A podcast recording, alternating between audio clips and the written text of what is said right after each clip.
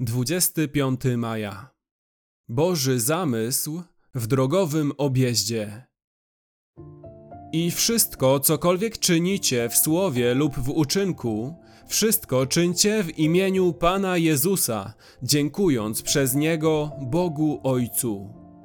Kolosan 3:17 Czy zastanawiałeś się kiedyś, co robi Bóg, podczas gdy ty szukasz w złym miejscu czegoś, co zgubiłeś i czego bardzo potrzebujesz?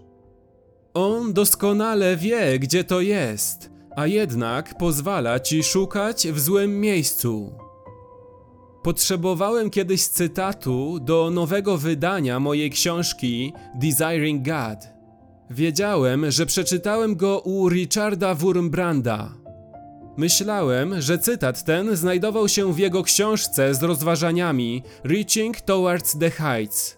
Wydawało mi się, że prawie widziałem ten cytat po prawej stronie sąsiadujących stron, a jednak nie mogłem go znaleźć. Ale podczas poszukiwań moją uwagę przykuły jego rozważania z 30 listopada.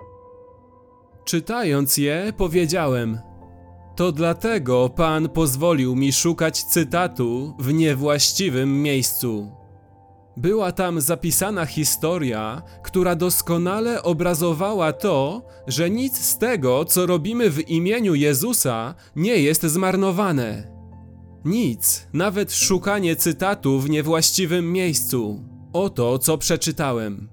Katrin była wychowywana przez 20 lat w domu dla dzieci opóźnionych w rozwoju. Dziecko to było opóźnione od początku i nigdy nie wypowiedziało słowa, a jedynie wegetowało. Wpatrywała się cicho w ściany albo wykonywała niezgrabne ruchy. Jedzenie, picie i sen były jej całym życiem.